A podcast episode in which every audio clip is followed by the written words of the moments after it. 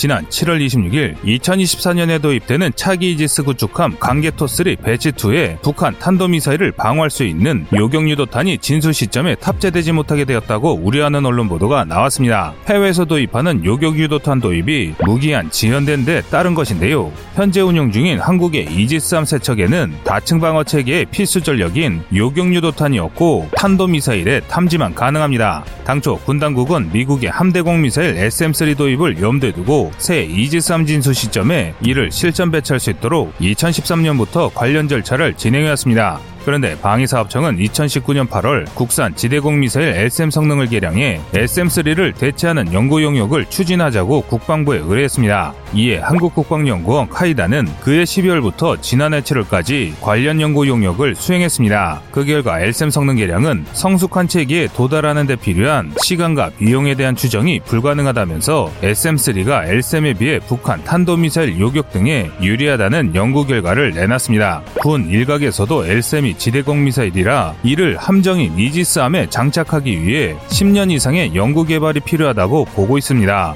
반면 방사청은 연구 용역 의뢰로 전력화가 지연된 것은 아니라면서 군의 검토 결과를 고려해 사업을 추진할 것이라고 밝혔습니다. 기사의 내용으로만 보면 한국은 함정에서 발사하는 북한 탄도미사일 방어용 요격유도탄 도입 사업에 대해 갈팡질팡하고 있거나 아직 확실한 대책을 갖고 있지 못한 것처럼 이해될 소지가 다분해 보입니다. 그러나 실상은 기사의 내용과 많이 다릅니다. 함정에서 발사하는 북한 탄도미사일 방어용 요격탄 도입 사업은 언론에 보도된 기사 내용에 따르면 SM3를 도입하면 보다 확실한 요격이 가능해질 것처럼 보도하고 있으나 현재 이 미사일을 개발하는 미국, 일본도 아직 확정적으로 결 결정된 내용이 없다는 데 있습니다. 즉 미사일 개발국조차 실전 운용에 대한 신뢰성 검증이 되지 않았다는 것입니다. 그런데 그런 미사일을 한국에 도입하지 않고 있다고 논란이 일고 있습니다. 그래서 준비했습니다. 오늘은 미국, 일본, 한국 3국이 벌이고 있는 탄도미사일 방어용 요격 유도탄 도입 사업에 대해 알아보겠습니다.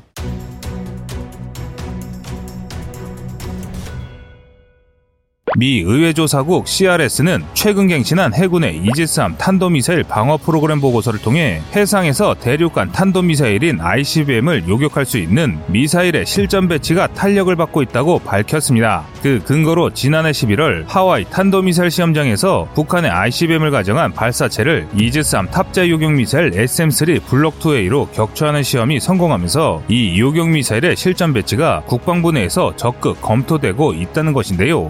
특히 지난달 20일 블룸버그 통신보도에 따르면 캐슬린 힉스 국방부 부장관은 ICBM 요격미사일 11기를 연구 개발 단계에서 태평양 혹은 유럽 지역에 있는 해군 함대에 배치하는 것을 검토하는 단계로 전환할 것을 지시했다고 전했습니다. 탄도미사일 방어 역량을 갖춘 미 해군의 이지스함은 북한, 이란과 같은 적국의 탄도미사일 공격에 대한 역내 방어를 위해 서태평양 지역과 페르시아만, 유럽 해상 일대에서 운영되고 있습니다. 이지스함 탑재고고도 해상 요격 미사일인 SM-3 블록 2A는 미사일 방어 체계의 일환으로 고안되었습니다. 따라서 적국들의 장거리 미사일 역량이 증대되면서 SM-3 블록 2A는 미 본토 방어를 위한 기존의 지상 기반 요격 미사일의 다층 방어 역량을 제공할 수단으로 2017년부터 미 정부와 의회에서 추진되어 왔습니다. 그러나 ICBM 공격에 대한 미본토 강화 관련해 이지스함 탑재 탄도미사일 방어 프로그램의 역할과 실효성은 여전히 쟁점으로 남아있다고 미 의회조사국은 지적하고 있습니다. 특히 SM3 블록 2A를 미 본토 다층 방어 체계에 포함시키는 데에는 상당한 비용이 들고 성과면에서도 불확실성이 따를 것이라고 지적했는데 이는 지난 4월 미 회계감사원의 보고서를 통해 보고됐습니다. 미사일 방어청은 최근 의회 제출한 2022 회계연도 예산안을 통해 이지스함 탄도미사일 프로그램 조달, 연구, 개발 개발을 위해 총 16억 4,790만 달러의 예산 지원을 요청했습니다. 하나로 거의 2조 원에 육박하는 예산입니다. 반면 회계감사원은 지난해 11월 SM3 블록2A의 ICBM 격추 시험은 성공할 수밖에 없는 매우 유리한 조건에서 이루어졌다고 지적하고 있습니다. 즉 미국 의회조사국의 입장은 미국과 일본이 공동 개발한 SM3 블록2에 대해 높은 비용도 문제지만 먼저 실효성에 의문을 갖고 있다는 것입니다. 누군가 SM3라면 확실해라고 물었을 때때 여전히 자신있게 대답할 수준이 못 된다는 이야기란 것이죠. 즉, 한국이 국산 요격 미사일인 LSM을 도입하기 위해 갈팡질팡하고 있는 것이 아니라 개발국인 미국마저도 도입을 주저하고 있다는 것입니다. 개발국조차 주저하고 있는 무장 체계를 막무가내로 서둘러 도입할 나라는 세계 어디에도 없을 것입니다. 한 발당 수십억의 미사일을 검증도 한다는 상태에서 구입하겠다는 것은 말 그대로 호객이 아니고서야 할 수 없는 일입니다. 그럼 미국과 공동 개발하고 있는 일본의 입장은 어떨까요? 일본은 북한 탄도미사일 방어형 요격 체계로 지상 요격 체계인 이지스 오시오를 추진해 왔습니다. 그러나 지난해 6월 돌연 이지스 오시오 계획을 취소했습니다. 취소 이유로는 약 200kg의 부스터가 의도하지 않은 곳으로 떨어질 가능성이 있어 인근 주민 피해 등 안전성 문제가 부각되었다는 것입니다. 또 기술적 결함을 해결하기 위해선 대폭 개량이 필요한 데다 오전에 달하는 예상과 시간이 오래 걸린다는 이유로 합리적이 않다는 결론을 내린 것입니다. 이에 대한 보완책으로 일본은 지난해 말 신형 이지스함 두 척을 추가로 도입하는 방안을 채택했습니다. 이 두 척의 신형 이지스함에 북한 탄도미사일 방어용 요격 유도탄을 탑재하겠다는 것입니다. 당연히 일본은 미국과 공동 개발한 SM3 블록2A 배치를 염두에 두었을 것입니다. 반면 미국 의회 조사국조차 이 SM3 블록2A 도입에 회의적인 반응을 보이고 있습니다. 그럼 일본은 왜 미국도 회의적인 이지스함 탑재형 요격 미사일 배치를 결정한 것인지 의문이 드는데요. 그것은 일본이 선택할 수 있는 유일한 선택지이기 때문입니다. 돈도 많이 들고 당장은 쓸 수 없는 미완성의 기술일지언정 일본에겐 다른 선택권이 없습니다. 즉 현재 일본은 이것도 저것도 쓸 게 없고 그나마 당장 쓸 수 있는 SM3 블록 2A를 선택한 것입니다. 북한은 ICBM의 배치 목표가 미국과 일본이라고 공공연히 천명하고 있습니다. 이에 대응해 현재 미국은 비행 종말 단계 요격 수단을 더욱 공고히 해 지상에서 북한의 미사일을 요격기로 요격하겠다는 비교적 확실한 요격 수단을 확보하고 있습니다. 반면 일본은 사정이 그렇지 못합니다. 일본의 북한발 탄도미사일에 대한 탐지는 한국의 지소미아에 의존하고 있습니다. 한국이 즉각적으로 알려주지 않으면 일본은 발사 후 상당 시간이 지나서야 발사 사실을 알게 된다는 것입니다. 이는 요격 기회와 확률을 치명적으로 떨어뜨리게 됩니다. 하지만 지상 기반의 요격 시스템보다 이지스함에서 요격하는 체계를 갖춘다면 탐지와 요격 측면에서 그만큼 얻는 이득이 커지는데요. 지상에서보다 먼저 탐지하고 먼저 요격할 수 있기 때문입니다. 그래서 일본은 비록 SM3 블록 2A가 미국에서조차 실효성 논란이 있지만 점차 개선과 개량을 거쳐 요격 성공률을 높여가면 된다는 계산을 한 것입니다. 즉 실효성이 높든 적든 일본 은 이지스함 요격 체계 외에는 다른 선택지가 없다는 것이 일본이 처한 현실이란 것이죠.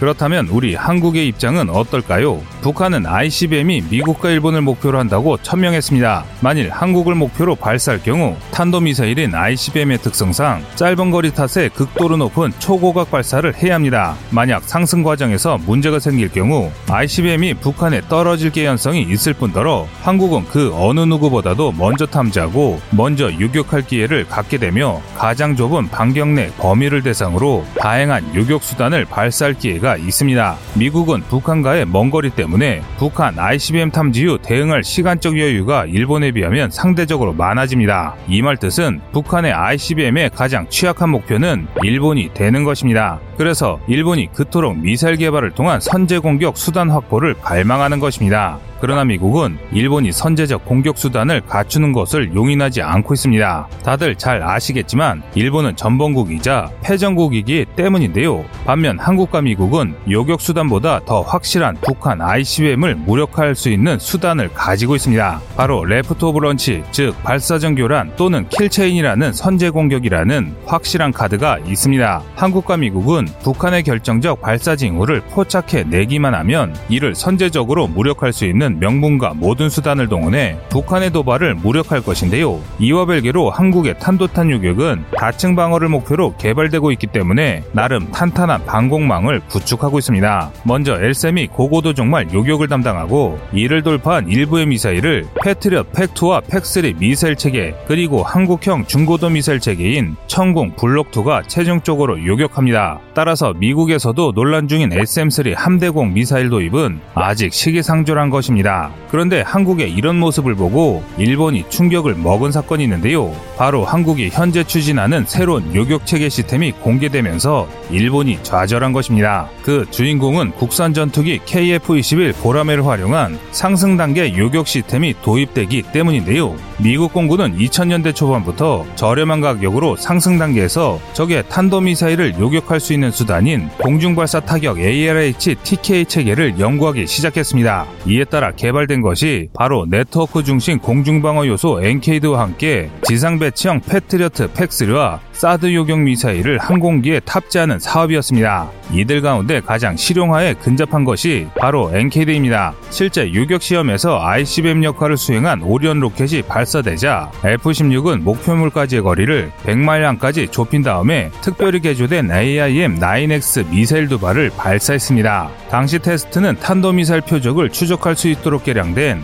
AIM-9X 기반의 적외선 시커가 정상적으로 모사 표적을 식별 추적할 수 있는지를 점검하고자 마련된 것이었습니다. 그런데 AIM-9X 미사일이 실제 표적을 추적한 이후 최적 경로로 표적에 접근해 파괴하는 바람에 기대 이상의 효용성을 보여주었습니다. 그러자 미국 공군은 NCADE 외에도 F-15C 전투기에 지상용 패트리어트 PAC-3 미사일을 운용하는 개념도 연구하기 시작했습니다. 이외에도 유럽의 EADS도 타이푼 전투기에서 운용할 수 있는 상승 단계 요격 미사일인 공중발사 요격기 ALI를 연구하고 있습니다. 이런 추세를 간파한 한국의 국방과학연구소는 한국형 상승 단계 요격 미사일 개발을 추진했는데요. 이스라엘 IBS 전체 운영 개념에 미국의 NCADE 탑재 개념을 적용하고 유럽 EADS의 ALI 미사일 성능을 추종한 독특한 모델을 개발 중에 있습니다. 따라서 언론 보도로 차기 이지스 구축함 광개토3 Batch2에 미국, 일본 합작의 SM3 요격 유도탄을 탑재하지 못했다는 것은 다른 나라들과 그 시작이 다르다는 것입니다.